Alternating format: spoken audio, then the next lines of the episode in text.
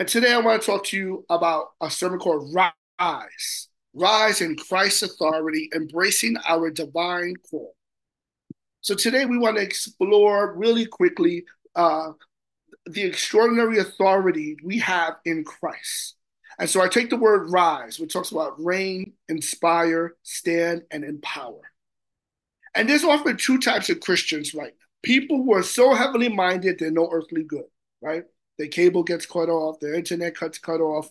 They think George Bush is still president. They don't know what's going on. And there's also some Christians who are so earthly minded, they no heavenly good. They know everything about politics. They watch, you know, Fox News all day, CNBC all day. They can argue you down. They know that this stock split and Warren Buffett did this and this person died and they know everything, but they don't, they can't read the tea leaves. They don't know what's going on in the spirit.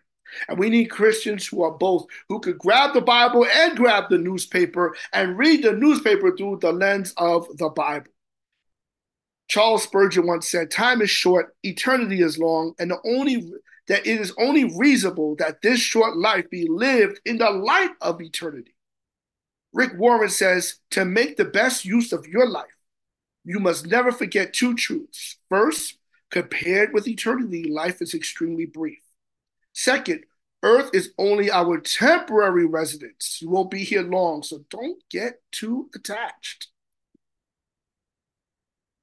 I want to give you a text scripture for you to think about this week Colossians 3 2.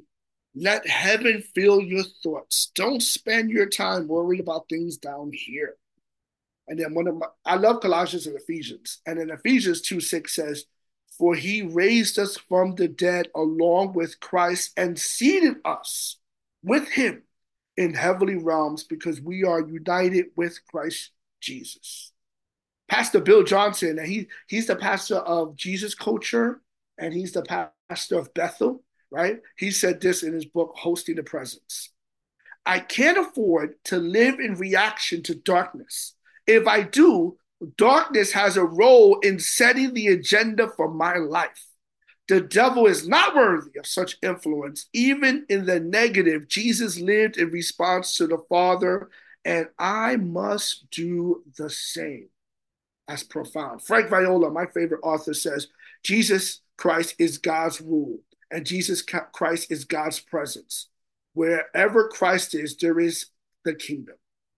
Pastor Tony Evans, oh, he's phenomenal in Texas, says, You are not fighting for victory, you are fighting from victory. The battle has already been won. So I want, I want to plant a seed in you to be a kingdom optimist. The pessimist sees difficulty in every opportunity, but the optimist sees opportunity in every difficulty. Dr. Mike Murdock says a problem world is a champion's paradise. It's not, and, and you may say that, Pastor Ed, man, I wish I would have learned this 20 years ago. Man, I'm like 62 right now. I'm like 57 right now. I'm the big 5-0 right now, Pete Panella, right? But listen, it's never too late. You must, it's never too late to learn and implement these principles. The best, there's a Chinese proverb. It says the best time to plant a tree was 20 years ago, but the second best time is right now. Right now. Says, and Chinese says, right now, Papa. so we're gonna take the word rise, right? And we're gonna we're gonna do little hand hand stuff, right? Rise, put on your crown, inspire from your heart to your hands out, stand, power pose, and empower, palms lifted up. Right? All right, we're gonna do it again. We're gonna do it again right? We're gonna do a Bollywood dance afterwards, right? Rise, put on your crown, inspire from your heart to the hands out, stand, power pose, and empower, palms lifted up. All right, you got it. That's the whole sermon. Good night. No, all right, reign. Put on your crown. Romans 5 17 says, For the for the sin of this one man, Adam. Oh, this scripture is profound. Okay, I'm gonna read it again. For the sin of this one man, Adam, caused death to rule over many. But even greater is God's wonderful grace and his gift of righteousness for all who received it will live in triumph over sin and death through this one man, Jesus Christ. So, the statement I hope sticks with you. In Christ, we are not mere spectators, but active participants in God's kingdom. And one of the ways to reign, to put on our crown, to walk in authority, is to participate in prayer and worship. Athanasius says Christians, instead of arming themselves with swords, extend their hands in prayer. Tony Evans said, simply defined, prayer is earthly permission for heavenly interference. Oh, I'm going to say that again.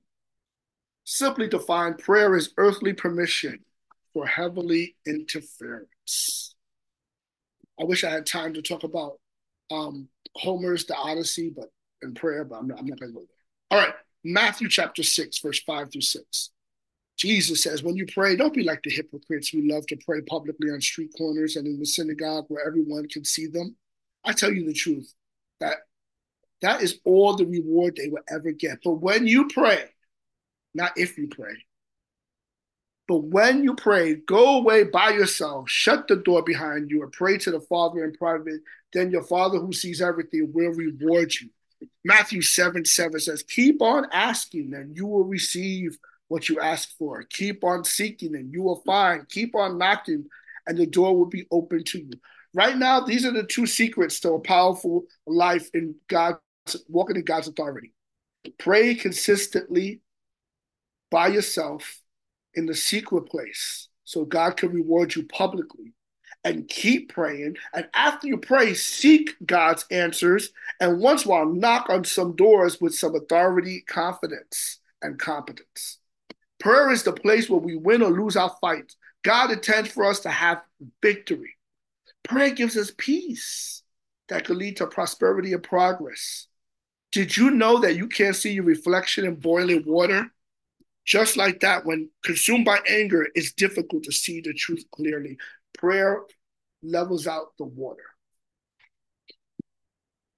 All right, so we get R. Now let's look at inspire, right? Hand to the heart, to the out. Second Peter 2.12 says, be careful to live properly among your unbelieving neighbors. That even if they accuse you of doing wrong, they will see your honorable behavior. They will give honor to God when he judges the world. Proverbs 11:30. The seeds of good deeds become the, a tree of life. A wise person wins friends or wins souls. Our life in Christ should inspire others towards righteousness in, lead, in leading faith-filled actions and words. We have to be the salt, right? The flavor, the medicine, the preserving, preserving agent, and to make people thirsty for the living water, and the light, the shine, the beacon, the attract, the reflect, right? So we should live so compellingly in Christ that our life demands an explanation. Like, what's so different about you? Right? Francis, uh, Pope, uh, Francis of Assisi says, preach the gospel at all times, when necessary, use S, stand, right? Power pose. They use some research on power pose um, and how it's good for many people. First Corinthians 15, 57 to 58 says, But thank God he gives us victory over sin and death through our Lord Jesus Christ. So, my dear brothers and sisters, be strong and immovable. Always work enthusiastically for the Lord, for you know that nothing you do for the Lord is ever useless. Oh, that's a memory scripture for somebody. Somebody needs to screenshot this and read this scripture 33 times this week. So we in Christ we stand on our victory, right? Tony Evans says, "You are not fighting for victory; you are fighting from victory. The battle has already been won. Won. See, listen, there's a difference. For or from, there's a difference maker, right? Fighting for victory, victory means you're trying to win something you don't have yet. Fighting from victory means you are starting with a win already in hand. You know who you are, whose you are, where you going. The last is E, empower, right? Hands up, lift. Hebrews 10 24. I love this scripture. Let us think of ways to motivate one another to acts of love and good works.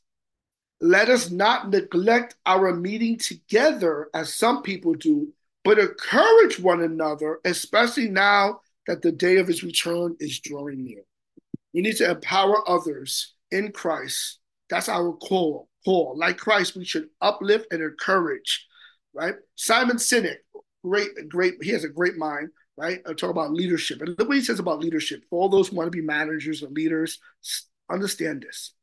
Most people think leadership is about being in charge. Most people think leadership is about having all the answers and being the most intelligent person or the most qualified person in the room. The irony is that this is the complete opposite. Leadership is about empowering others to achieve things they did not think possible. Leadership is about pointing in the direction, the articulation, a vision of the world that does not yet exist, then asking help from others to ensure that this vision happens. Right? So when we learn to empower others, right, to inspire and empower, we can learn to kind of monetize that for career direction and career growth as well. Edith Wharton said there are two ways of spreading light to be the candle or the mirror that reflects it. So it's important that we are in a, in a, in a mindset of a servant, in a mindset of empowerment, because self too many times people get self obsessed, and self obsession leads to self deception, which leads to self destruction. Pete, that sounds like a KRS One song. Self destruction. All right. And Spurgeon, right? Charles Spurgeon wrote in a sermon, A Wafer of Honey, our infirmities become the black velvet in which the diamond of God's love glitters all the more brightly. Right? So continue to trust God. Even if you're going through things, trust God and be of service. So I'm going to plant the seeds to make you a kingdom optimist. Like I said earlier, the pessimist sees difficulty in every opportunity. But if you're a kingdom optimist and you're walking with hope, the optimist sees opportunity in every difficulty. So conclusion, reign, right? Rise, reign, the crown, inspire, heart out, stand, power pose, and empower, lift up. Second Timothy 1 7, for God has not given us the spirit of fear and timidity, but of love, power, love, and self-discipline.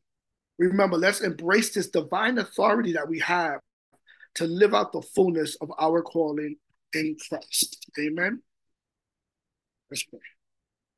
Heavenly Father, we thank you for your words in 2 Timothy 1 7, reminding us that we are not bound by fear, but empowered by your uh, spirit of power, love, and self discipline. Lord, as we step out today, help us live out this divine authority.